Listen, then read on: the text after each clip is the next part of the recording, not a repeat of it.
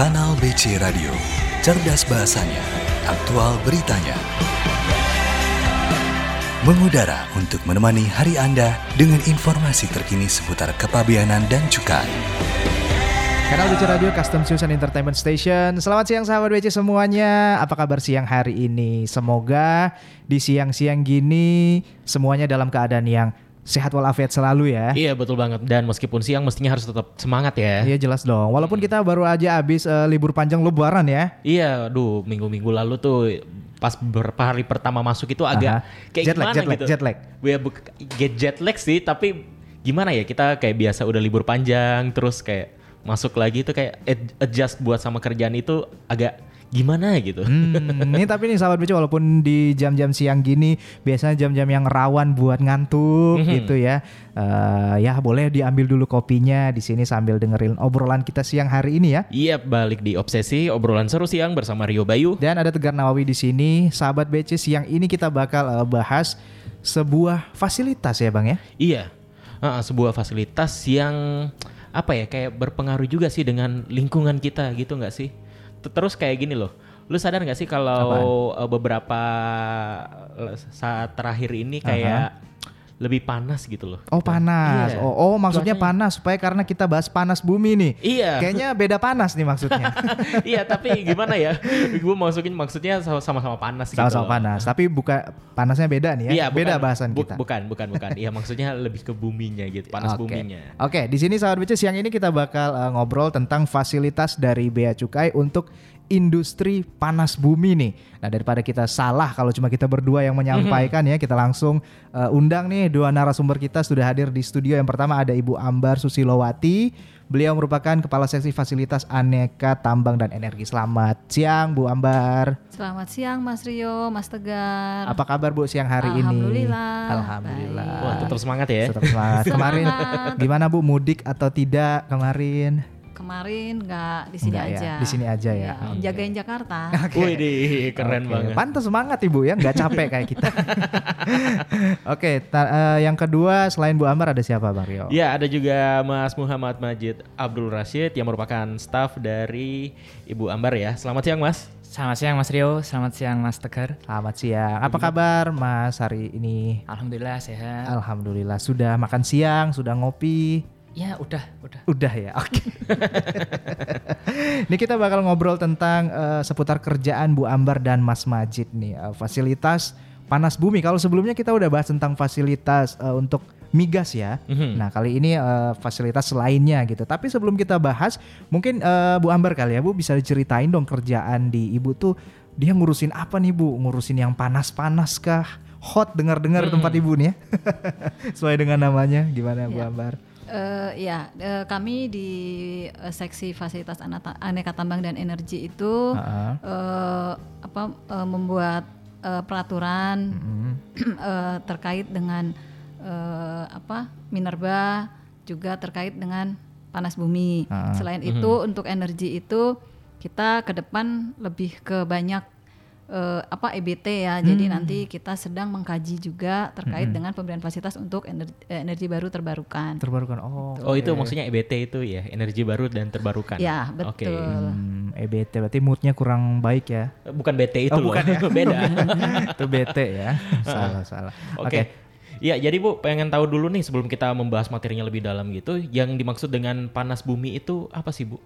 Kegiatan penyelenggaraan panas bumi. Betul. Gimana tuh? Bu? Eh, kalau panas bumi atau geothermal itu adalah eh, apa namanya eh, energi yang terbarukan, di mana dia ramah lingkungan gitu kan.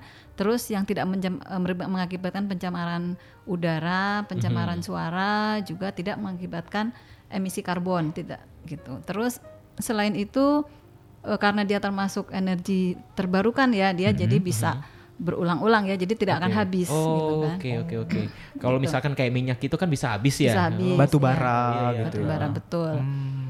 Cuma dibandingkan dengan energi eh, terbaru eh, energi baru terbarukan yang lain Ah, seperti eh, surya atau Oke. eh, apa Angin, eh, angin. Angin, Nah, ah. itu dia lebih konstan.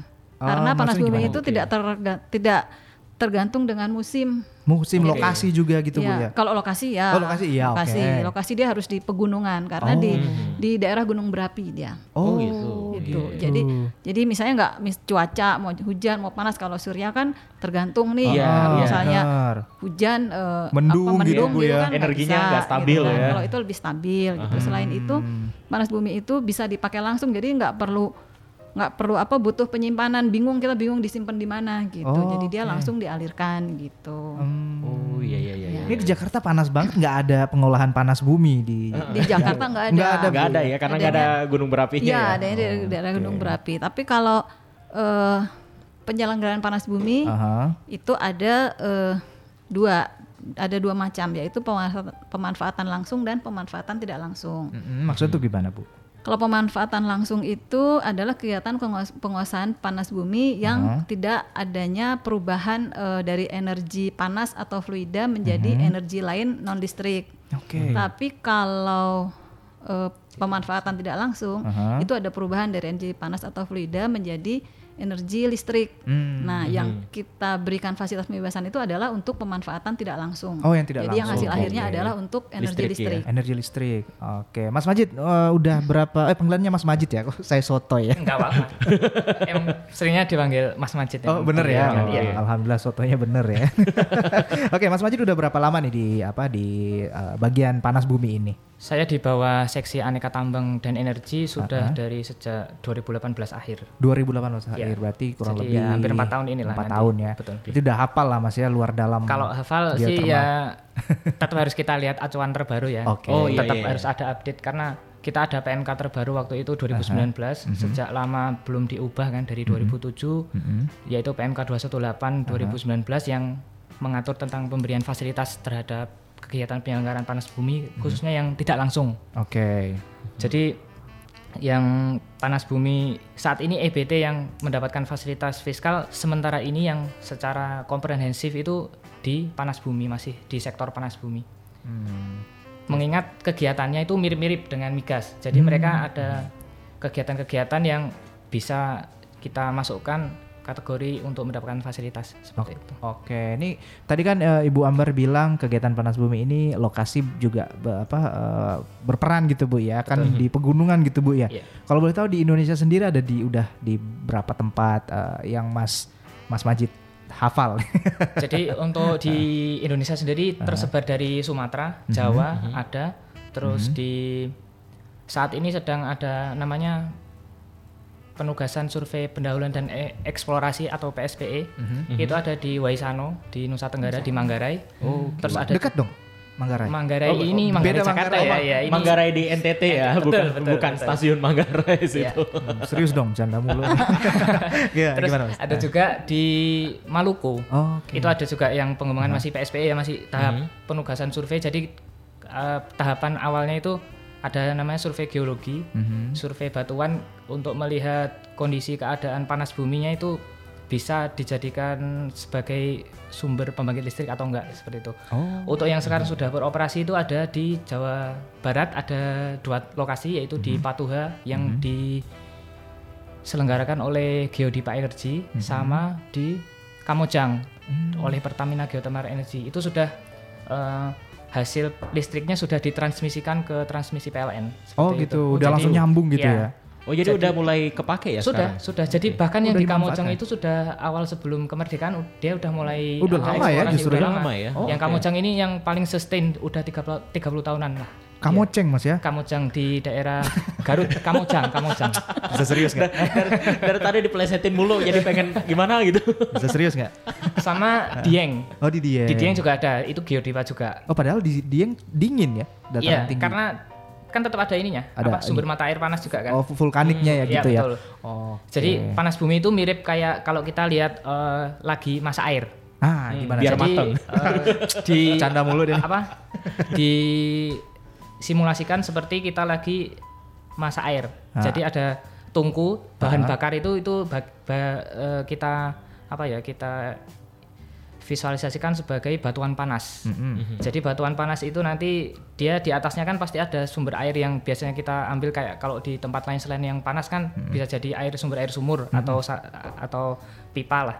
Nah, itu airnya itu kan dipanaskan oleh batuan-batuan panas tersebut Mhm. sehingga menghasilkan uap yang dia tertutup kan kalau di panci panas kan ketika masih belum panas banget kan belum bunyi tuh tekonya tuh Mhm. tit biasanya kan bunyi gitu kan nah ketika bunyi itu nah uap air, uap air yang keluar dari teko itu kita Itu yang dimanfaatin ya? kita manfaatkan Oke. sebagai panas bumi seperti itu Oke. jadi nanti di jalur pipa di- diambil uap panasnya, Mhm. kemudian di- digunakan untuk kalau di PLTA kan putaran air jadikan untuk memutar turbin. Nah Turbin, ini ya. ini uap panasnya buat panasnya dengan Oke. teknologi yang yang yang yang canggih. yang tahu lah, yang teman-teman penyelenggara panas Iya, bumi iya, tahu. iya, Karena ada beberapa sumber panas bumi itu memiliki apa ya keistimewaan lain. Jadi ada yang uapnya kering langsung bisa dimanfaatkan, Ah. ada yang harus dipisahkan dulu airnya. Oh. Jadi karakteristik masing-masing tempat juga beda-beda. Oh, ini baru tahu nih ilmu Iya. kayak gini ya. Nih Seperti Mas itu. kok paham banget nih bekas Ya, orang sana ya? Enggak juga. Jadi karena kita kegiatannya selain pemberian fasilitas kan nanti ada monitoring evaluasi. Oh, nah, iya. sekalian kita datang kita dijelaskan terkait eh, proses bisnis yang mereka lakukan. gitu. Oh, gitu. Ini semua tempat Mas Majid udah pernah datang? Belum, kebetulan baru di Geodipa di Patuha Jawa Barat Oh, gitu. untuk datang dan melihat langsung maksudnya lokasinya terus prosesnya gitu. Kalau proses ngambil uap dan lain-lain karena tertutup pipa ya kita tahu taunya cuman ya ini di jalur gini jalurnya sama pipa. ini Ya, sampai mana betul. gitu. Oke, next time kalau ada kunjungan boleh lah ya. silakan, silakan. Boleh, boleh. Iya, kayaknya- boleh, Bu. Iya. Soalnya menarik juga ini. Soalnya kita tahu ta- eh, mayoritas kita tahunya kan kalau energi listrik kita itu berasal dari kayak eh, minyak Batu bara gitu ya. dan iya dan batu bara dan PLTU sebagainya. PLTU. Nah, iya benar kayak gitu. Dan ini baru tahu nih kalau ada yang eh, panas bumi Uap, ini. uap panasnya ya. Iya, uap panas bumi ini udah dimanfaatkan sejak dulu Sejak ya. lama. Tapi Sejak memang lama ya. mungkin proporsinya mungkin nggak belum banyak kapasitasnya ya. aja yang nggak gede gitu. Oke. Jadi di Patuha sendiri itu cuman saat ini masih sekitar 50-60 megawatt. Hmm, Oh, Oke. Kalau di yang di Sumatera yang namanya di daerah Tarutung, atau Tarutung. ya Sarula Hmm. Operations itu dia sekitar 300 ya Bu ya. Ya. Bu. 300 megawatt potensinya, tapi yang Potensinya. termanfaatkan baru mungkin hampir 100 aja sih. Kalau oke. sementara yang saya tahu ya, kalau ada update nanti juga nggak tahu juga. Karena kan oke. mereka setiap eh, tahun terutama yang pandemi ini mereka agak kesusahan untuk me- meningkatkan kapasitas. Oh. Karena kendala juga Iya, ya. iya, iya, betul. Segala macam. Agak Mas. delay memang. Agak delay. Betul. Pandemi ini. Oke, baik. Oke, tapi bener ya ntar Mas kalau ada Oh kunjungan boleh, silakan. Nanti Kebetulan- kontak-kontak kita aja. Kebetulan emang Nanya. orangnya sering emosian panas ya. Cocok ya. Oh gitu. Jadi kalau orang emosian itu bisa menghasilkan Emosional. listrik ya. Oke, Bu pengen tahu nih Bu, eh, tadi kan luar biasa sekali nih apa eh, pe- pemanfaatan panas bumi. Nah, eh, apa kaitannya sama perekonomian kita nih Bu? Perekonomian Indonesia itu gimana sih Bu? Eh, iya betul. Jadi kalau panas bumi ini dia termasuk dalam pilar pembangunan Indonesia 2045, yaitu pembangunan ekonomi yang berkelanjutan, yaitu yaitu untuk eh, pemantapan ketahanan Energi, energi, oke. dan air. Ha-ha. Terus komitmen terhadap lingkungan hidup, Mm, Eh, karena eh, apa meng- menggunakan energi bersih itu tadi. betul. Gitu. Jadi eh, juga mengurangi eh, apa efek emisi gas rumah kaca. Selain itu juga untuk mengurangi ketergantungan eh, terhadap energi fosil. Mhm. Ya, terus meningkatkan ketahanan energi nasional. Terus selain itu eh, pengembangan panas bumi ini kan karena di pegunungan ya, biasanya di hutan yang memang belum ada apa-apa gitu, gitu, kan. ya. Jadi akhirnya nanti ketika ada pengembangan panas bumi maka akan eh, perlu infrastruktur sehingga ak- akan meningkatkan Pembangunan juga Bu ya? Iya, pengembangan perekonomian masyarakat sekitar. Oke, Jadi betul. biasanya nanti nanti kan masyarakat sekitar yang bekerja di situ atau nanti ada pekerjaan vendor Oh, apa iya, gitu iya. dari Membuka lapangan sekitar. kerja juga ya. Biasanya sih karena panas bumi ini di daerah pegunungan ya biasanya mereka kerjasama dengan masyarakat misalnya dengan perkebunan kopi gitu. Hmm. Nanti mereka akan membina masyarakat untuk atau mungkin eh, membina UMKM misalnya kayak gitu Hmm. kan. Jadi ada apa sih di situ ada kerajinan tangan apa nanti mereka akan membina masyarakat di situ. Oh. Yang selama ini seperti itu. Oke, jadi eh, efeknya ini dirasakan oleh banyak pihak ya tentunya. Terutama untuk eh, di sekitar lokasi ya. Betul. Karena ekonominya bergerak juga. Ya. Oh ya Bu, pengen nanya deh, itu gimana sih pertumbuhan kontribusi pendapatan sumber daya alamnya itu melalui penyelenggaraan kegiatan panas buminya itu? Eh, kalau yang kami dapatkan data dari Direktorat Jenderal Anggaran ya, jadi pendapatan sumber daya alam dari sektor panas bumi ini mengalami peningkatan. Jadi meningkat drastis itu di tahun 2018. Mhm. Tapi memang eh, yang kami dapat memang eh, data sampai 2020 ya. Tapi di 2019 itu menurun sampai dengan 2020. Nah, ad- pendapatannya itu antara lain eh, adanya iuran produksi panas bumi. Itu kalau tahun 2017 itu ada 909 M. 2018 la- 2018 itu naik banyak banget 2253 M. Tapi di tahun 2019, 2019 sedikit turun turun. ya. Oke. Jadi menjadi 1895 M. 2020 naik sedikit jadi 1889 M.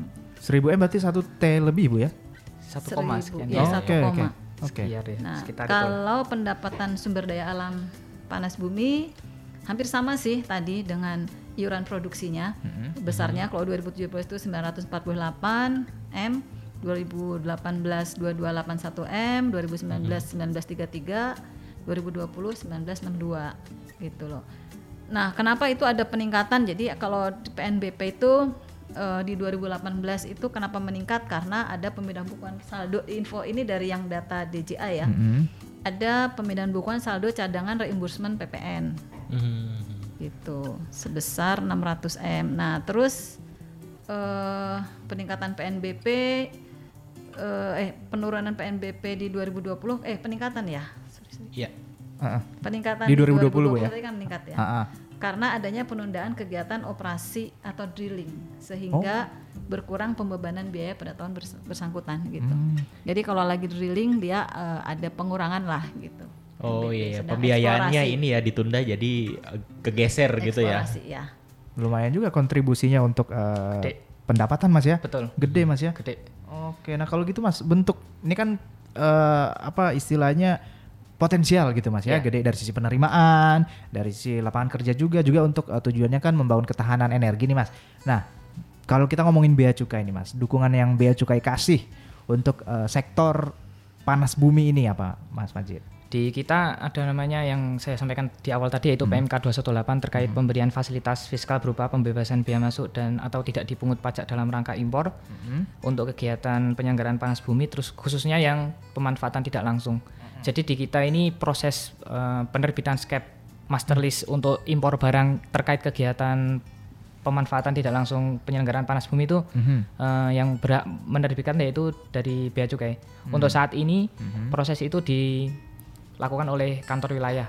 Oh di kantor wilayah. Kantor wilayah yang membawahi wilayah kerja. Sebelumnya memang di kantor pusat. Jadi sempat di kantor pusat sampai tahun 2020.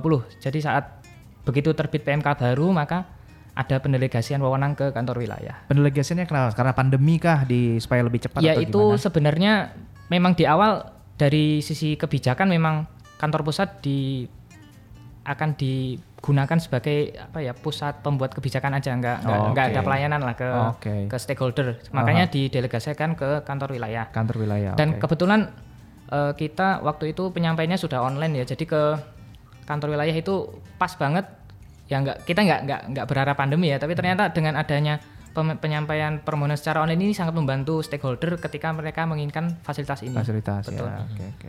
dan nilainya memang beberapa lumayan karena barang-barang tersebut ya hampir mirip dengan barang-barang migas ya jadi nilai-nilai barangnya juga Besar-besar ya. gede-gede makanya kalau mereka nggak dapat fasilitas ya agak susah untuk me- apa ya ca- cash flow mereka untuk kegiatan selanjutnya juga akan terganggu seperti itu Hmm, Karena mereka pikir juga lumayan juga nih kalau ada fasilitas Betul. kenapa nggak dimanfaatin ya? nah Iya betul. Jadi kayak ini bisa memperlancar perekonomian Indonesia ya secara nggak langsung ya. betul benar-benar. ada hubungannya lah Oke baik baik. Nah pengen tahu dong kalau gitu tadi kan disebutkan ada eh, fasilitas fiskalnya ya yang diberikan oleh bea cukai.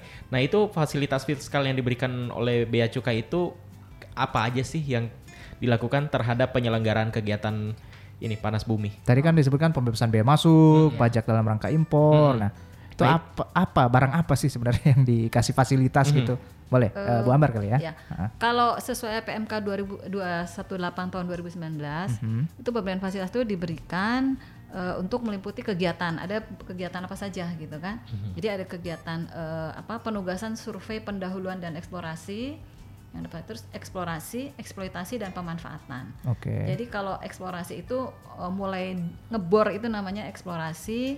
Kalau penugasan survei pendahuluan jadi itu tadi yang tadi sampaikan Mas Majid tadi. Jadi survei misalnya batuan gitu kan di sini ada potensi, panas bumi gitu kan. Nah, terus kalau pemanfaatan itu di mana adanya apa eh, perubahan dari energi panas tadi menjadi listrik jadi di power plant-nya jadi kita Hmm. dapat itu full jadi kalau eh, panas bumi itu dari sejak survei sampai dengan Bisa eh, jadi listrik. jadi li- bisa jadi listrik gitu Dari ujung sampai ujung dikasih Iya. untuk kegiatannya ya, untuk Ya. fasilitasi. Nah, selain itu yang diberikan yang mendapatkan fasilitas itu Mhm. adalah eh, apa kontraktor kontrak operasi bersama. Mhm. Jadi yang ada kontrak eh, antara perusahaan dengan pemerintah atau Mhm. badan usaha. Badan usaha itu adalah badan usaha pemegang kuasa sumber daya panas bumi, Mhm. badan usaha pemegang izin penugasan sumber daya panas bumi, terus pemegang panas bumi sama eh, pelaku PSPE. Tadi pelaku PSPE itu yang diberi tugas untuk melakukan survei, Survei. pendahuluan dan eksplorasi. Gitu. Oke, nih Mas Majid ada yang mau ditambahkan?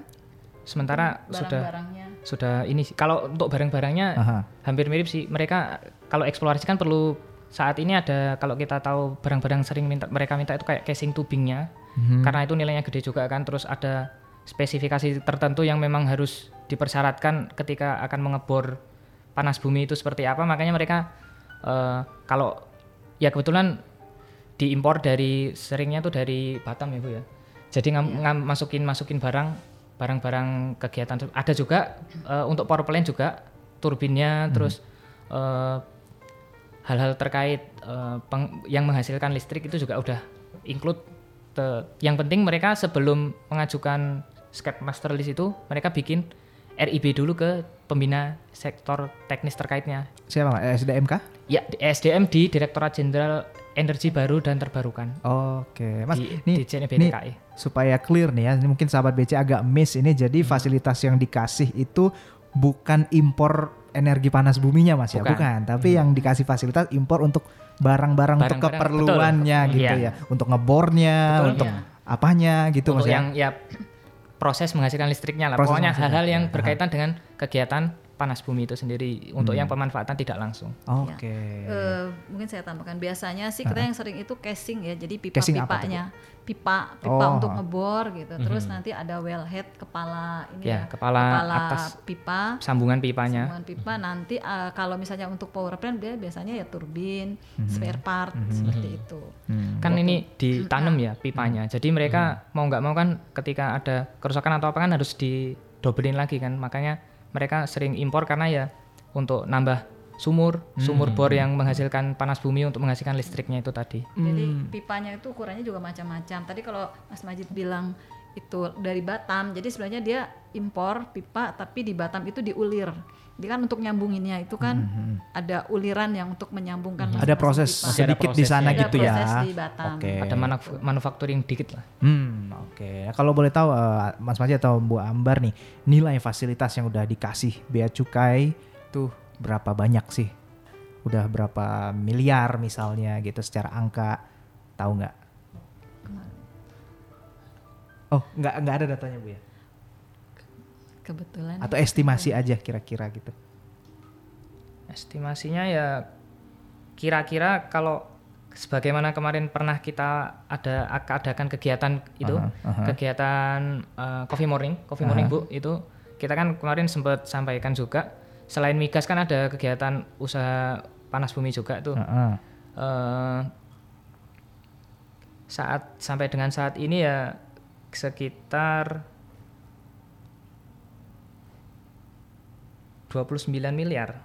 Oke, kira-kira 29 Iya, miliar seperti fasilitas yang udah ya. dikasih ya. Untuk tahun Un- Ini sampai dengan realisasi 2021. Oh, 2020. Iya. Hanya 2021 aja Iya. Mas ya. Iya. Oke. Jadi total realisasi nilai impor untuk 2021 itu menurut data yang kami peroleh itu sekitar 94 miliar. Mhm.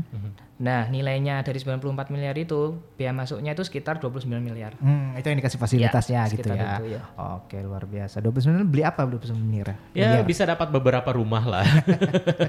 Tergantung lokasi ya. iya betul. Rumahnya di Dieng. Waduh, jauh banget ya. Oke, syarat nih kita pengen tahu nih uh, Bu Ambar atau Mas Majid nih. Kalau misalnya pengen memanfaatkan fasilitas ini, oh lumayan nih ada fasilitas dari Bea Cukai ya enggak? Hmm. Gimana kira syaratnya apa aja untuk bisa apply? Eh, syaratnya tadi eh, yang jelas harus dia eh, apa namanya KKOB itu ada kontrak dengan pemerintah atau ada izin dari eh, di eh, ESDM lah. Di SDM, sini ya. Dirjen EBTKE. EBTKE itu energi baru terbarukan dan konservasi energi. Nanti ada eh, skep apa eh, entah izin entah apa atau penugasan. Nah, selain itu eh, dalam mengajukan mereka harus mengajukan permohonan. Permohonan, nanti ya. ada rencana impor barang. Rencana impor barang itu harus sudah disetujui oleh Direktur Panas Bumi di Dirjen EBTKE. Mm-mm. SDM. Nah, SDM. selain itu ada rekomendasi, terus di, ada persetujuan, terus nanti eh, bukti tadi kontrak atau izin atau penugasan, terus nanti melampirkan NPWP. Terus, eh, nah ini di sini misalnya eh, dia impor oleh vendor itu kita bisa kasih fasilitas. Jadi, tapi dia harus misalnya nggak impor sendiri. Biasanya memang untuk perusahaan seperti itu kan dia eh, untuk mengerjakan apa eh, lokasi panas bumi itu ada vendor yang lain gitu. Nanti mereka yang impor biasanya. Nah itu Oh. kita oh, kasih misalnya fasilitas. untuk eh, apa surveinya, untuk ngebornya gitu, Bu? Ya, Oh, gitu oke. biasanya. Nah itu nanti kita kasih fasilitas untuk si vendor yang melakukan Oh, vendornya. oke. eh, apa kontrak. Kontrak itu yang melakukan kontrak. kegiatan ini eh, yang mengajukan ngebornya gitu. vendornya juga, Bu. Enggak, yang Yang yang mengajukan Si perusahaannya. perusahaan Oh, tapi oke. impor bisa oleh vendor. Nah, nanti kalau misalnya di skep itu mau dicantumkan eh, vendor sebagai importir, dia harus melampirkan surat perjanjian atau penunjukan Dia eh, sebagai vendor, gitu. vendor, gitu. Oke, jadi berarti vendornya bisa dapat fasilitasnya gitu ya. bisa. Oke. Tapi untuk hanya untuk keperluan itu Iya, saja betul. ya. Ya. Untuk di perusahaan ini aja. Iya. Oke, oke. Nanti di skepnya disebutkan. Oke. Eh, fa- pembebasan misalnya untuk biodipa. Terus nanti eh, importirnya PTA misalnya Oke. gitu. Nah, selain itu ada lagi persyaratan eh, kena- untuk bisa mendapatkan pembebasan biaya masuk. Jadi ada tiga. Hmm, apa tuh? Barang tersebut belum diproduksi di dalam negeri. Oh, kalau Terus- udah diproduksi dalam negeri harusnya pakai yang dalam negeri aja ya, gitu ya. Oke. tapi ada juga sudah diproduksi dalam negeri, Aha. tapi belum memenuhi spesifikasi. Oh, oke. yang diperlukan. Terus eh, sudah diproduksi tapi jumlahnya belum mencukupi Hmm, eh, untuk kebutuhan industri itu bisa juga gitu. Jadi ada tiga syarat memang gitu. Hmm. Oke, jadi didahulukan untuk dalam negeri dulu, tapi kalau misalkan eh, misalkan barangnya nggak cocok atau kurang itu baru boleh di Atau mungkin Ya. grade-nya mungkin eh, nggak Grade cocok spesifik biasanya. spesifikasinya Ya, gitu ya. Ya, speknya beda biasanya ya. Itu nggak bisa. Eh boleh. Oh, boleh iya. ini nggak jadi sehingga dia nggak bisa pakai dalam negeri dia Boleh bisa dapat gitu. fasilitas. Iya karena sumber panas bumi kan katanya tadi yang ibu bilang kan emang beda-beda ya karakternya Betul. ya. Setiap lokasi Iya. beda-beda. Oke Tiap, oke oh, oke. tiap lokasi beda-beda Mas ya? Ada yang beda-beda. Beda. Apanya? Kayak apanya beda yang itu? seperti kadang uap air yang dihasilkan itu Uh-huh. ada yang bisa langsung dimanfaatkan terus ada yang perlu pengolahan lagi kan berarti kan perlu kegiatan lain ada alat-alat lain yang perlu untuk dibikin Dipakai ya, gitu ya. untuk- Iya. supaya uapnya termanfaatkan dengan baik seperti itu Kayak kopi ya, beda-beda tiap daerah. kan tinggi rasanya kan beda ya. Iya. Selain itu juga meskipun sama-sama pipa, ke- ukurannya tuh macam-macam nanti. Ada 3 per 4, ada 3 per 8, Lima inch, ada in. Nah, iya. itu biasanya beda-beda lokasi beda. Selain itu misalnya ada kebocoran nih ya, ada kebocoran nanti eh, akan ditambah lagi dengan pipa, Pipa yang, yang mungkin lain. ukurannya lebih kecil.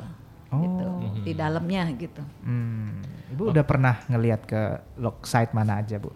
Eh, saya sudah pernah ke Dieng, Hmm. ke Patuha, eh, ke mana lagi ya itu aja. Itu Terus aja, Bu, Wayang ya? Windu. Wayang Windu, Salak. Wayang Windu pernah. salah bu udah Salak belum. Oh gitu. Tapi Oke. yang tadi Bu ya kalau ada next time. Banyak iya, kok iya. di Boleh. Jawa Barat ini Menarik. banyak lokasinya jadi Jawa. Oh, ya. Jawa Banyak. Yang ya? paling banyak Jawa Barat malah Oh, mayoritas Jawa Barat ya? Iya, Oke. yang kita sebutin tadi kan Salak, Wayang Windu, terus Salak, Wayang Patuha, Kamojang itu semua di Jawa Barat. Jawa Barat semua ya. Oke, ya, isi, isi. Karena dataran tinggi ya di sana ya kali ya. Betul, betul, Terus betul, ada beberapa pemandian air panas juga kan daerah Jawa Barat kan. Wow, itu sekalian juga dong. ber- berhubungan. Berhubungan gitu. biasanya. Bawahnya, iya. Makanya tadi yang pemanfaatan langsung itu yang itu yang Oh, bisa sumber langsung air buat panas. air panas Sumber gitu Iya, ya. itu itu pemanfaatan panas bumi yang langsung. Langsung. Oh, Ya. berarti sumber sudekat ya. next, next. Oke oke. Eh, tadi disebutkan kalau untuk eh, mengajukan itu sekarang udah bisa online ya bu? Iya. Ya, udah bisa. Oke, boleh dijelaskan bu cara caranya gimana sih kalau misalkan mau mengajukan pembe- eh, fasilitas pembebasan ini? Alurnya tuh gimana Alurnya, dari ya. mana ke mana gitu. Bu. Eh, jadi ini mengajukan melalui sistem INSW yang terintegrasi ya antara eh, DJBC dengan Ditjen EBTKE. Nanti mereka mengajukan melalui INSW, nanti mengalir permohonan itu pertama masuk ke EBTKE dulu. Dari EBTKE nanti akan terbit rekomendasi dan master list eh, apa master list yang telah disetujui. Mhm.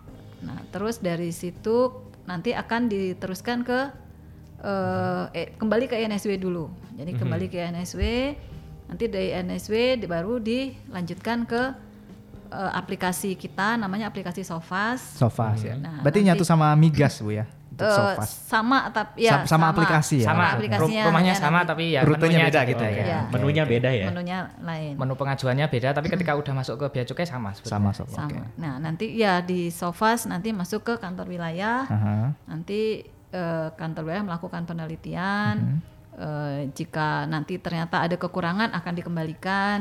Jika nanti eh, mau sudah memenuhi syarat dan bisa disetujui, nanti Mhm. akan terbit skep gitu. Ya, janji layanan kita itu ada lima jam. 5 jam Lima aja ya. jam. Ya, Lima sejak jam maksimal atau gimana? Bu? maksimal sejak diterima lengkap Oh sejak lengkap dan ya? sesuai ya. Hmm. Oke, jadi kalau udah diterima lengkap itu maksimal 5 jam itu baru keluar capnya atau gimana nih, Bu? Iya. Oke, oh langsung maksimal keluar. lima jam, Iya, maksudnya maksud- keluar skepnya. Heeh, capnya Bisa kan bisa diterima bisa ditolak kan gitu Bu? ya? Bisa, Iya ya kan? dito, ya, setelah diterima lengkap ya. iya.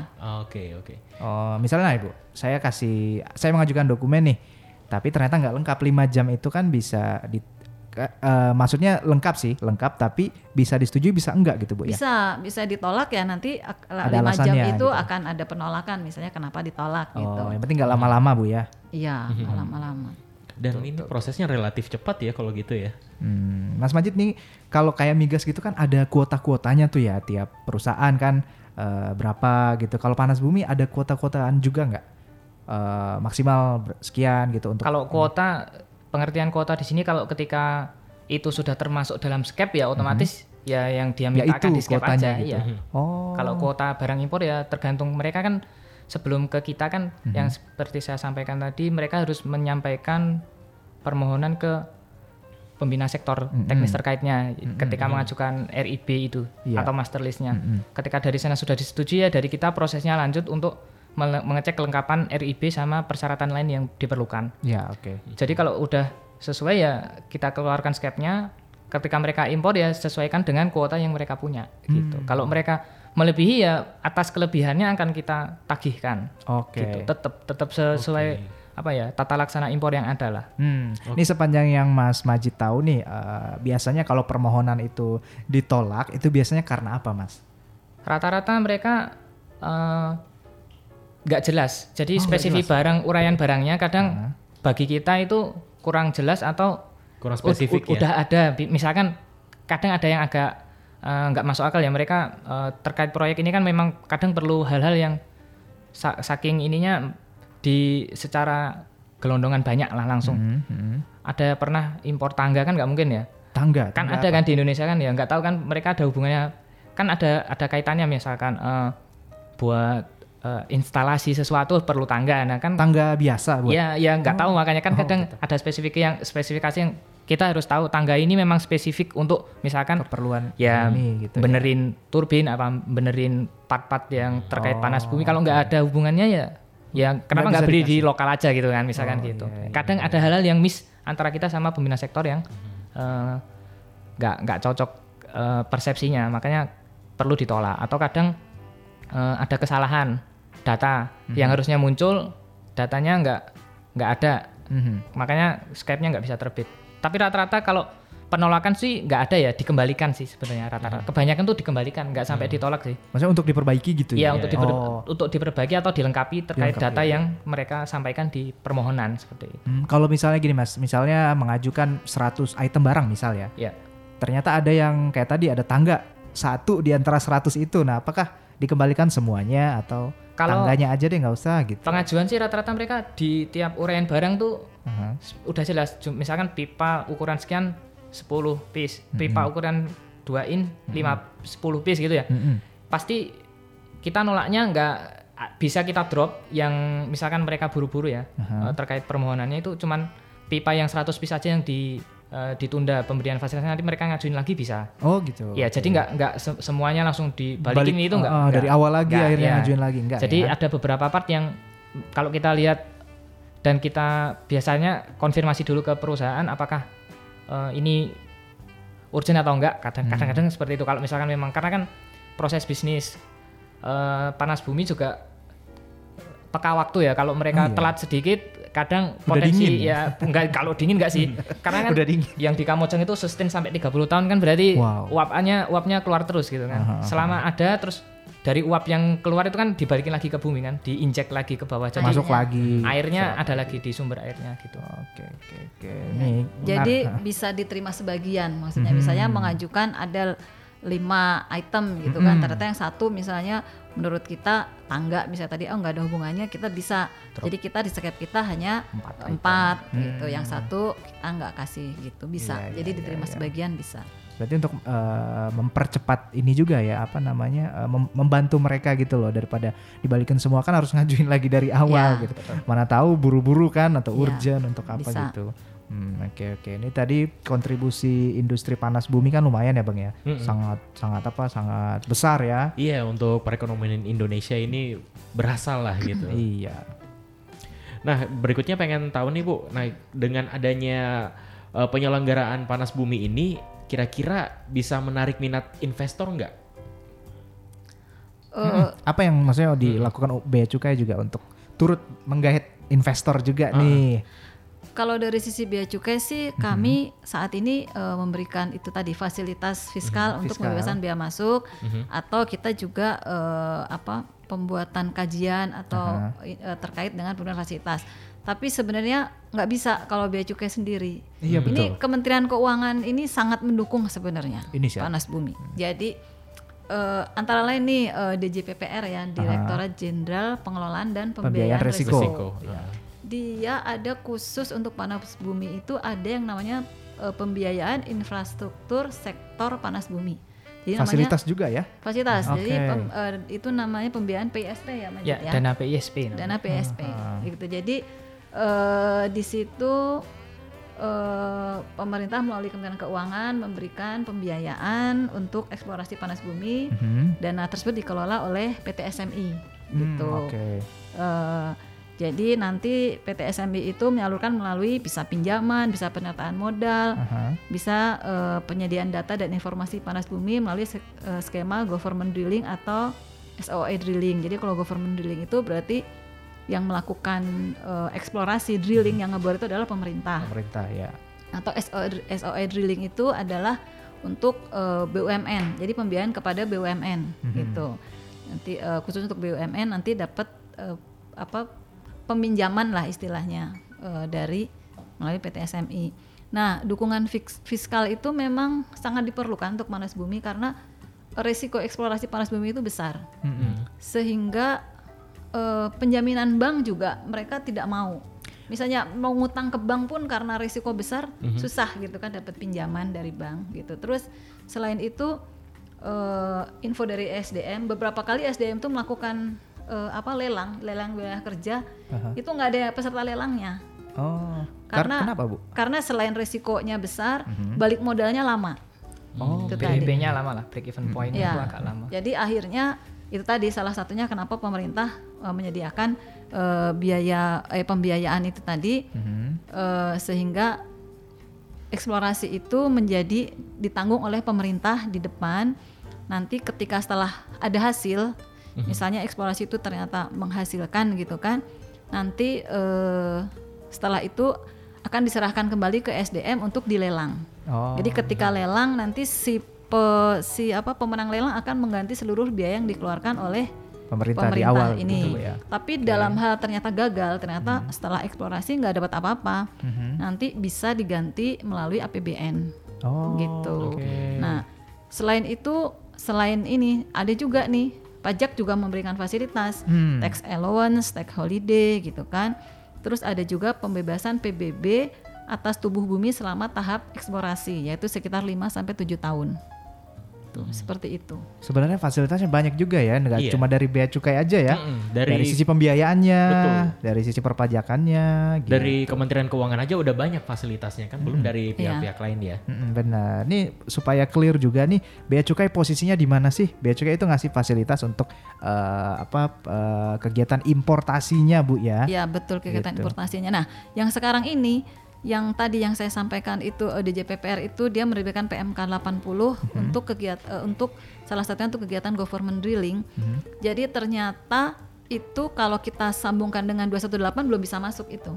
Karena karena eh, dia nggak bisa SDM tidak bisa menerbitkan izin panas bumi karena kegiatan itu adalah penugasan gitu Oh, kan. Nanti oke. kita sedang mengkaji ya untuk melakukan perubahan 218 PMK 218 2019 itu dan kita koordinasi juga dengan DJPPR dan eh, Ditjen EBTKE gitu. Hmm. Nah, itu salah satu kebijakan lah kita juga berusaha eh, apa supaya sinkron ya dengan supaya aturan yang saling lain lah gitu. dengan- Saling- supaya nggak tabrakan nih. Betul.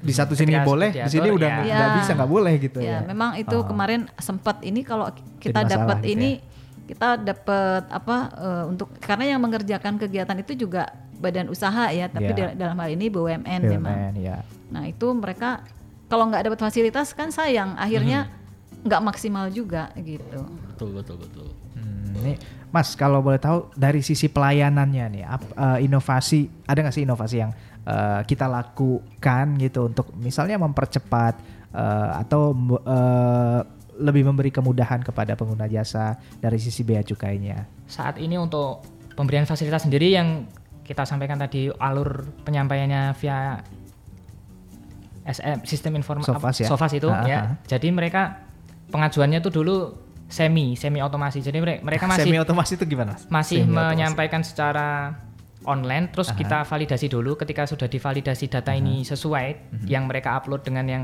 uh, mereka in- isikan di Sofasnya itu Heeh.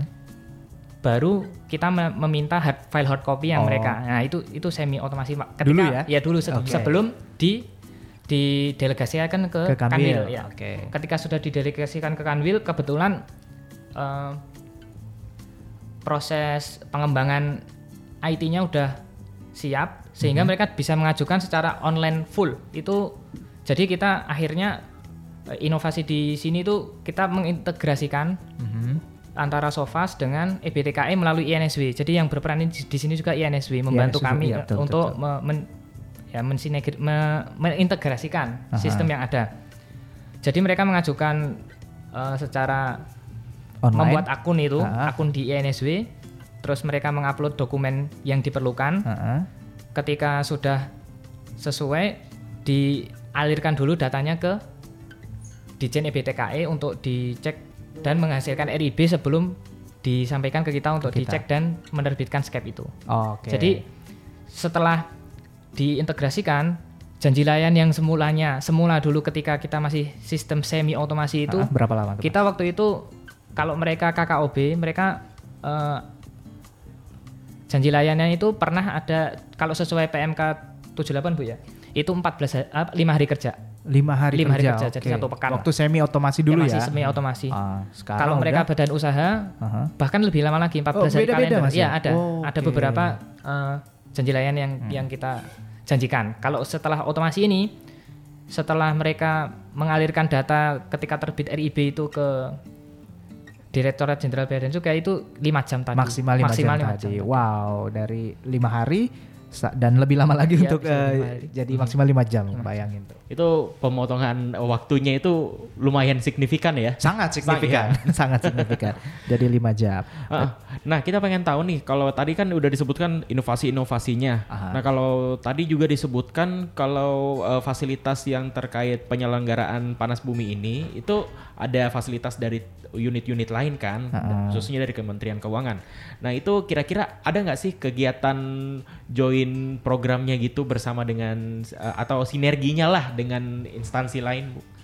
Eh, kalau saat ini sih kami sinergi itu tadi terkait dengan permohonan ya yang eh, terintegrasi. Nah, s- sen- eh, sinergi lainnya ya itu juga koordinasi itu tadi Koordinasi. dalam hal eh, penetapan kebijakan yang mengatur pemberian fasilitas untuk eh, panas bumi. Panas bumi. Gitu. Itu sih kalau selama ini. Oke, baik. Berarti Ibu udah banyak rapat nih Bu yang harus dihadiri sama instansi lain Bu Ambar nih. Zoom meeting. Zoom meeting. Kalau ini kemarin kalau eh, saat ini ya lebih banyak sih dengan EBTKE atau eh, dengan unit lain di Kementerian Keuangan. di Kementerian Keuangan. Oke. Terus kemarin juga kita sempat mengadakan ini Bu ya, Apa tuh, Mas mengikuti Wadi? program Second Man. Second, Second man. man. Second Man Kementerian Keuangan. Iya, Second second, ke mana?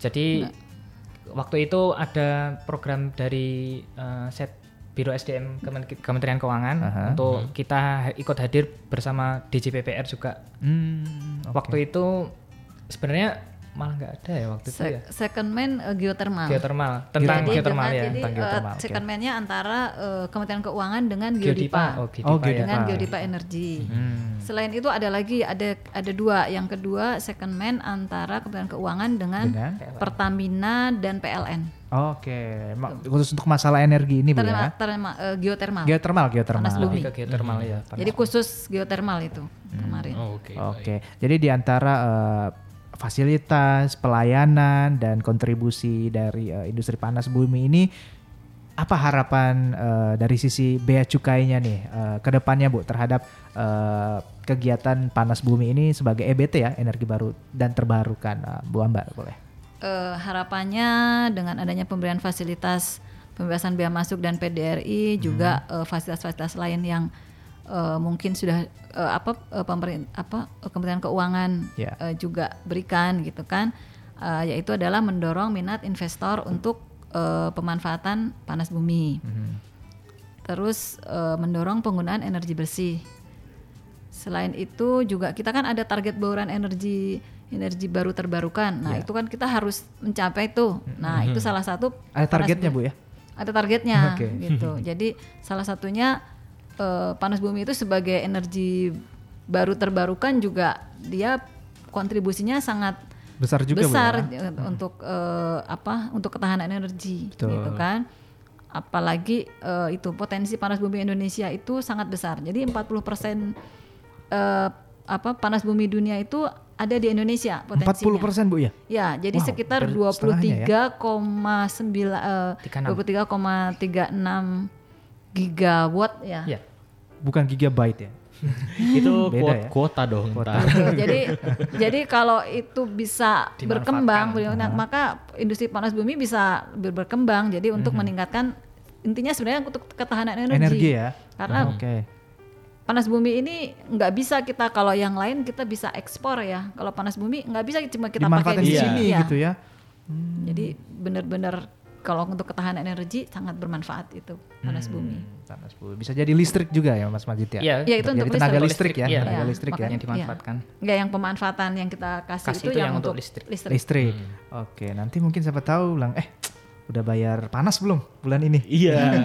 ya kan kita tetap bayarnya pakai dulu listrik kan. Iya, Mudah-mudahan ya ke listrik, depannya eh, proporsinya lebih banyak ya. Ah, ah, Ya, Bisa lebih betul. dimanfaatkan lagi lah gitu ya. menarik banyak investor juga Betul. ya, supaya bisa dimanfaatkan. Apalagi tadi Bu Amber bilang 40% Bu ya. Iya. Konsentrasi betul. panas bumi ada di Indonesia Bu ya. Iya sayang aja kalau nggak dimanfaatin kan. 40% loh, hampir setengahnya loh. Betul. Iya, gede. Oke, di sini kita udah sampai di sesi terakhir nih untuk eh, sesi kita siang hari ini. Mungkin sebagai penutup ya, closing, eh, ada nggak yang pengen disampaikan ke sahabat BC terkait dengan topik kita siang hari ini? Mungkin Mas Majid dulu ada yang pengen disampaikan? Ya mungkin yang perlu eh, saya sampaikan kali ini yaitu ya bagi pengusaha-pengusaha di luar sana yang mungkin punya dana berlebih, silahkan bisa berinvestasi di bidang panas bumi ini. Karena kita juga udah punya berbagai macam jenis fasilitas yang kita sampaikan tadi di awal-awal juga. Betul. Insya Allah nanti pasti akan apa ya bermanfaat bagi lingkungan sekitar lah.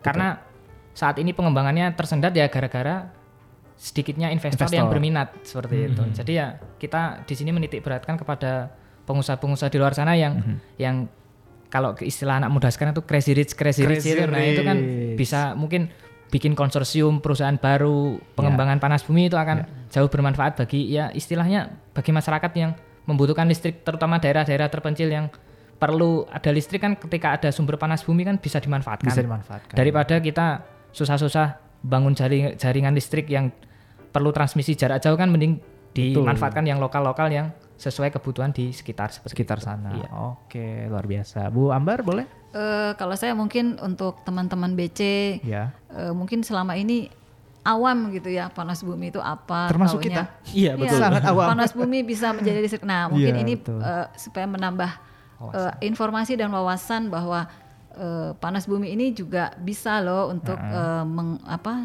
menjadikan energi listrik Iya. dan ba- sangat inilah sangat bermanfaat ya untuk eh, mendukung ketahanan energi gitu kan sangat mendukung lah gitu.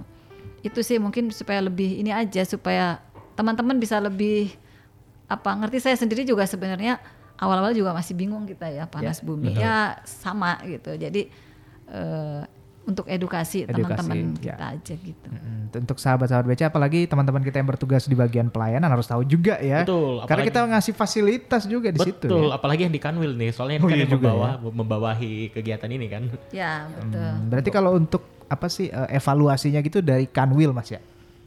Atau dari Ada unit? dua. Jadi Oh, ada dua. bisa dari untuk kegiatan kita selain pembuatan kebijakan sama pemberi apa eh, penyusunan kebijakan juga ada monitoring evaluasi tadi. Ah, ah. Jadi sama bersama Kanwil juga kita ketika berkunjung ke lokasi yang kita berikan fasilitas itu sekalian juga ngecek apakah berkunjung ke sananya Mas Iya, ya. Oke. apakah benar-benar dimanfaatkan fasilitas yang kita kasih, Aha. terus apakah juga bermanfaat dengan eh, masyarakat sekitar. Mhm. Jadi eh, evaluasi itu perlu bahkan ketika eh, ada yang komplain ataupun terkait janji layanan atau terkait pelayanan juga kita berusaha semaksimal mungkin bagaimana memberikan fasilitas itu juga nggak nggak cuma ngasih tapi ada feedback Ada dari mereka. feedbacknya. Ya, iya, iya. Oke, tidak bosan-bosan eh, kita menyampaikan kalau ada kunjungan berikut ya, Mas. Iya. Jadi Ulang eh, lagi sih, ya, sih? Mungkin saya tambahkan jadi kalau lagi Monef itu kita juga sebenarnya em, apa meng- melihat dampak ekonomi dari pemberian fasilitas panas bumi tersebut. Ya, ya, ya. Jadi penerimaan untuk negaranya berapa, pemberdayaan masyarakat sekitarnya seperti apa. Itu sih gitu. Oke, kalau gitu sahabat BC nggak terasa di sini kita udah sampai di sesi terakhir Bang Rio ya. Iya, dan buat sahabat BC terima kasih banget karena udah mantengin live di Instagram juga kali ini ya. Betul betul betul. Kalau misalnya kelewatan nanti bisa dengarkan kembali ya Mhm. di podcast kanal Bea Cukai di Spotify, eh, Anchor FM, Google Podcast dan Apple Podcast. Iya, dan kita mau ucapkan juga terima kasih buat Ibu Ambar dan Mas Majid udah menyiapkan waktunya untuk hadir pada hari ini ya. Heeh, siang hari ini sharing-sharing. Walaupun ini kan jam-jam rawan ya. Betul. Kita dapat insight baru nih tentang eh, panas bumi, fasilitasnya dari sisi bea cukainya gitu. Semoga sahabat BC juga mendapat eh, wawasan baru di sini. Kita sekali lagi makasih ya Bu Ambar. Sama-sama, terima kasih juga. Sama-sama, makasih Mas Tegar, Mas Rio. Semoga bermanfaat sahabat BC. Kalau gitu yang bertugas ada saya Tegar Nawawi Saya Rio Bayu. dan kedua narasumber kita. Kami berempat undur diri. Selamat melanjutkan aktivitas Anda. Have a nice day. Sampai Bye-bye. jumpa. Kanal BC Radio, cerdas bahasanya, aktual beritanya. Mengudara untuk menemani hari Anda dengan informasi terkini seputar kepabeanan dan cukai.